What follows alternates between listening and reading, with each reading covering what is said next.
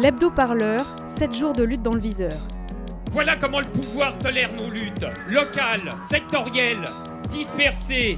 Eh bien, pas de bol pour lui. Aujourd'hui, nous changeons les règles du jeu.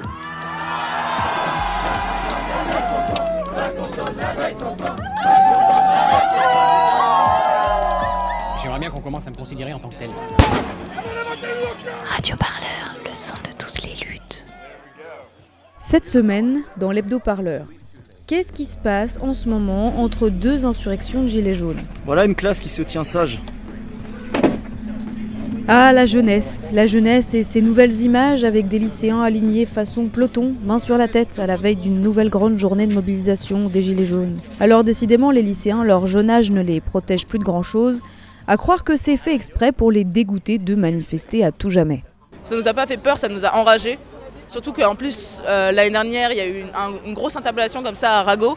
Et euh, parce qu'on est des petits blancs, qu'on est à Paris et autres, on nous a jamais fait ça. C'est vraiment une humiliation publique. En plus, je suis même pas sûre que les flics ont vraiment le droit de filmer ce genre de truc. À un moment, on s'est tous mis à genoux euh, bah, contre ça. On a fait ça à République aussi. On sait bien que c'est juste un moyen de répression pour, pour nous humilier, pour nous dissuader de faire ça, pour faire peur. Mais en fait, ça marche pas du tout et va falloir arrêter ce genre de truc. Arago, parlons-en. Arago, physicien, Arago, homme d'État, Arago, ministre français qui donna son nom à un illustre lycée parisien, Arago qui restera à jamais dans la tête de 102 lycéens, étudiants et journalistes tabassés puis entassés dans des paniers à salade avant d'être jetés en cellule. C'était en mai dernier, déjà. Alors moi c'est Stuve, je suis photographe au sein de La Meute, qui est un collectif de photographie sociale euh, basé sur Paris. J'étais au lycée Arago le 22 mai dernier suite à la manifestation et je fais partie des 102 personnes interpellées. Je suis journaliste, je suis journaliste. Je suis journaliste, je suis journaliste.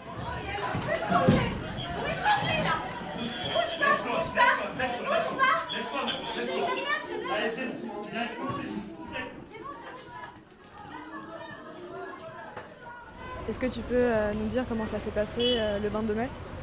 Alors le 22 mai dernier, il y avait une manifestation de la fonction publique ainsi qu'une manifestation contre la loi ORE euh, qui s'est passée euh, plutôt bien avec quelques tensions au sein de la manifestation.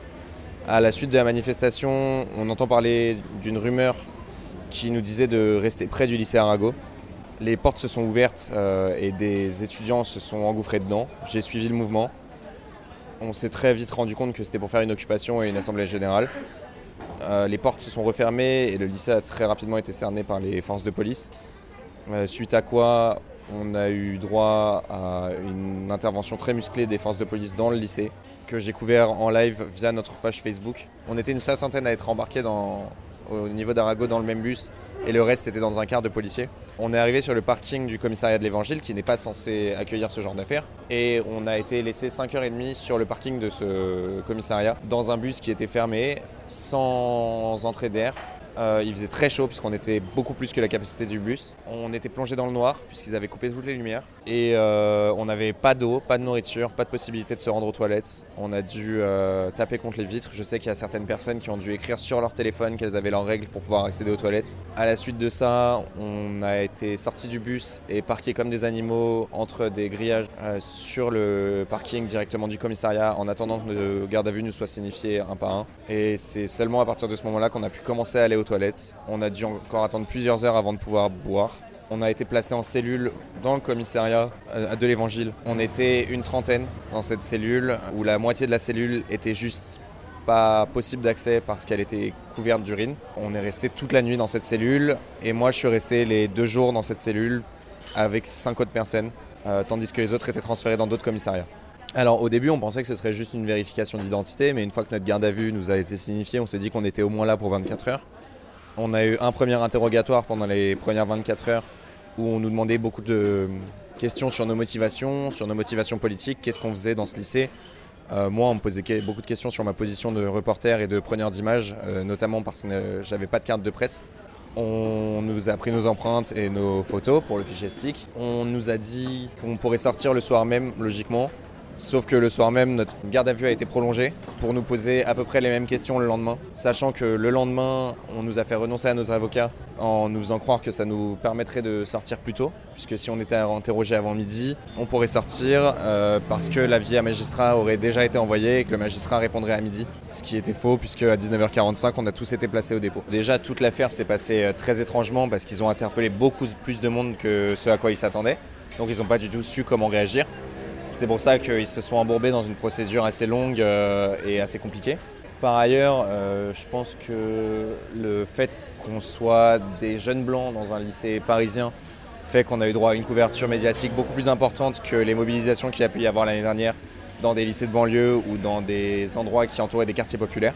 Et je pense aussi que ça en dit beaucoup sur la position, enfin dans mon cas et dans le cas des autres journalistes qui ont été interpellés en même temps que moi, ça en dit beaucoup sur la position de la presse indépendante en France et sur la condition de la presse indépendante en France dans le traitement qu'on subit et dans le traitement que la presse en général et la liberté d'expression en général en France euh, subit. Alors fait plutôt surprenant, après avoir hyper médiatisé leur affaire, les révoltés d'hier se murent dans le silence. Peut-être ont-ils peur de la justice. Mais laissons les vilains lycéens un passage pour aller voir les étudiants remuant, bloquant et manifestant à la solde de l'étranger. Car oui, les étudiants étrangers se sont pris un facteur multiplicateur par 10 dans le porte-monnaie, comme un flashball inattendu. Tu peux me dire un peu ce qu'on fait là? On est où? Euh, Aujourd'hui, on est là, on est mobilisé contre euh, la hausse des frais d'inscription que, que le gouvernement de M. Macron a mis en place. Donc, on est mobilisé aujourd'hui, que ce soit les étudiants de toutes les facs de Paris réunis et les lycéens aussi. Vous voyez la masse, on est énorme. Je suis Hugo Harry-Kermadec, je suis euh, économiste et euh, je fais partie d'un groupe de recherche sur les frais d'inscription qui s'appelle ACID.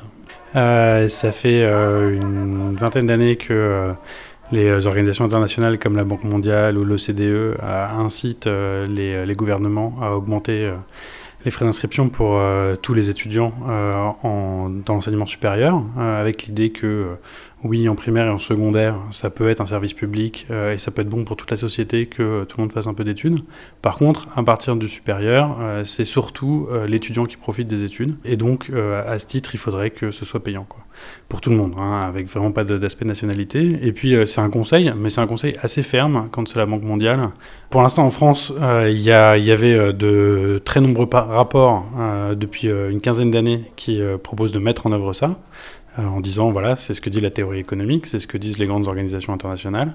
Euh, la question est comment on fait pour y arriver. Et euh, du coup, ce qui est intéressant dans les rapports, c'est euh, la, tactique euh, pour mettre en œuvre euh, ce type de choses.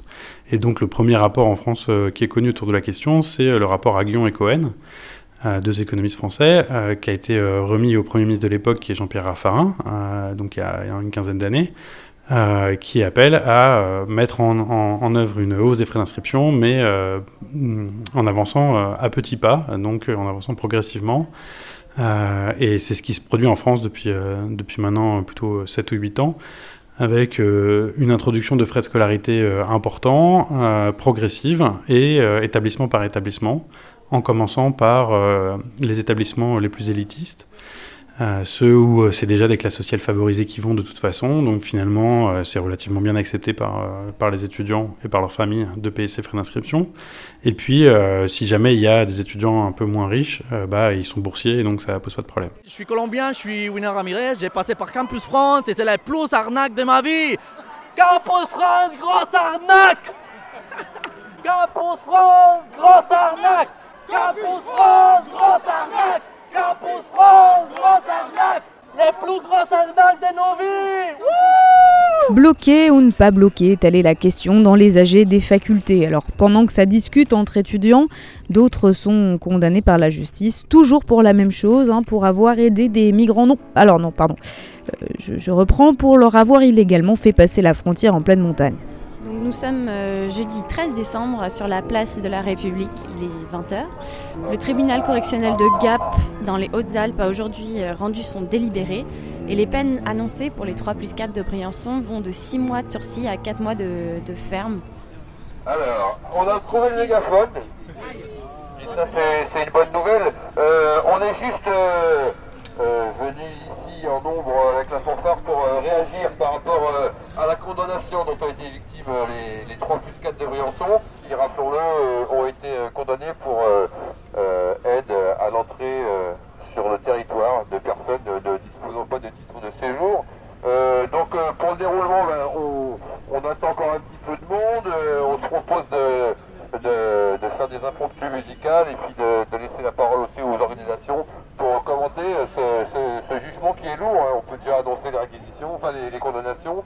Euh, c'est des lourdes peines euh, qui visent à dissuader les, personnes qui tendent la main aux personnes euh, qui tentent de survivre à travers le monde. Non, non, militant là, s'il vous plaît. Eh ben... Militant en colère Militant en colère, la semaine sanglante. La semaine, la semaine. Ouais. Ah, c'était un film tout à l'heure, plus tard. Hein. Ah, ça fait en version anticapitaliste, comme on avait dit.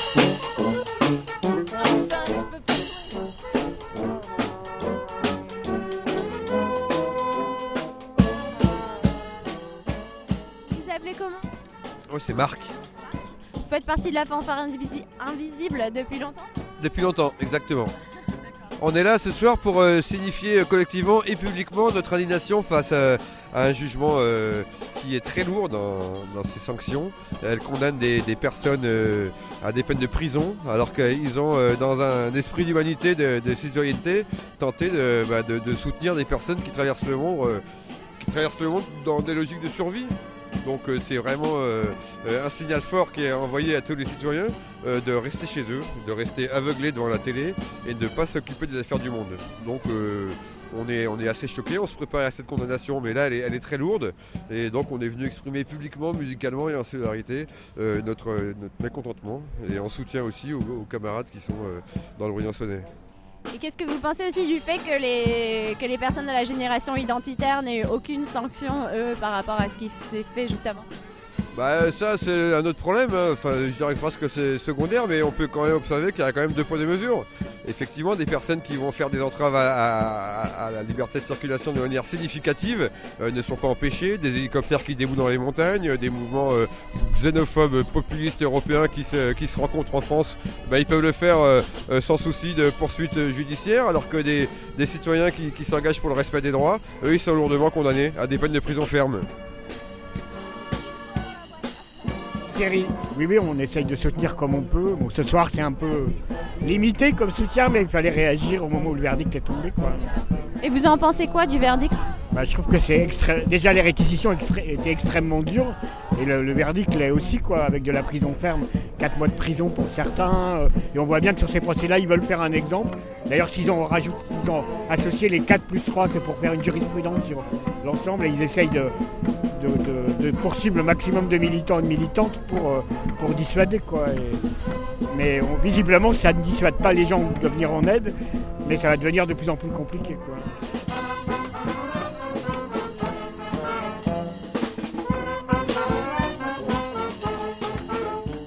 L'hebdo-parleur, c'est fini pour aujourd'hui, mais on se retrouve à la rentrée. Radio Parleur fait un peu relâche pendant les fêtes pour aller baffrer du foie gras vegan et boire du champagne bio jusqu'à plus soif avec nos payes de ministres. Mais cela dit, hein, si vous voulez rattraper un peu votre retard en lutte sociale, on vous a préparé une petite semaine de rediffusion aux petits oignons. Restez pas planté là comme un cèpe, pointez-vous Et nous, on se retrouve donc en 2019, car 2019, ça rime avec teuf et lutte de meuf. Allez, à l'année prochaine.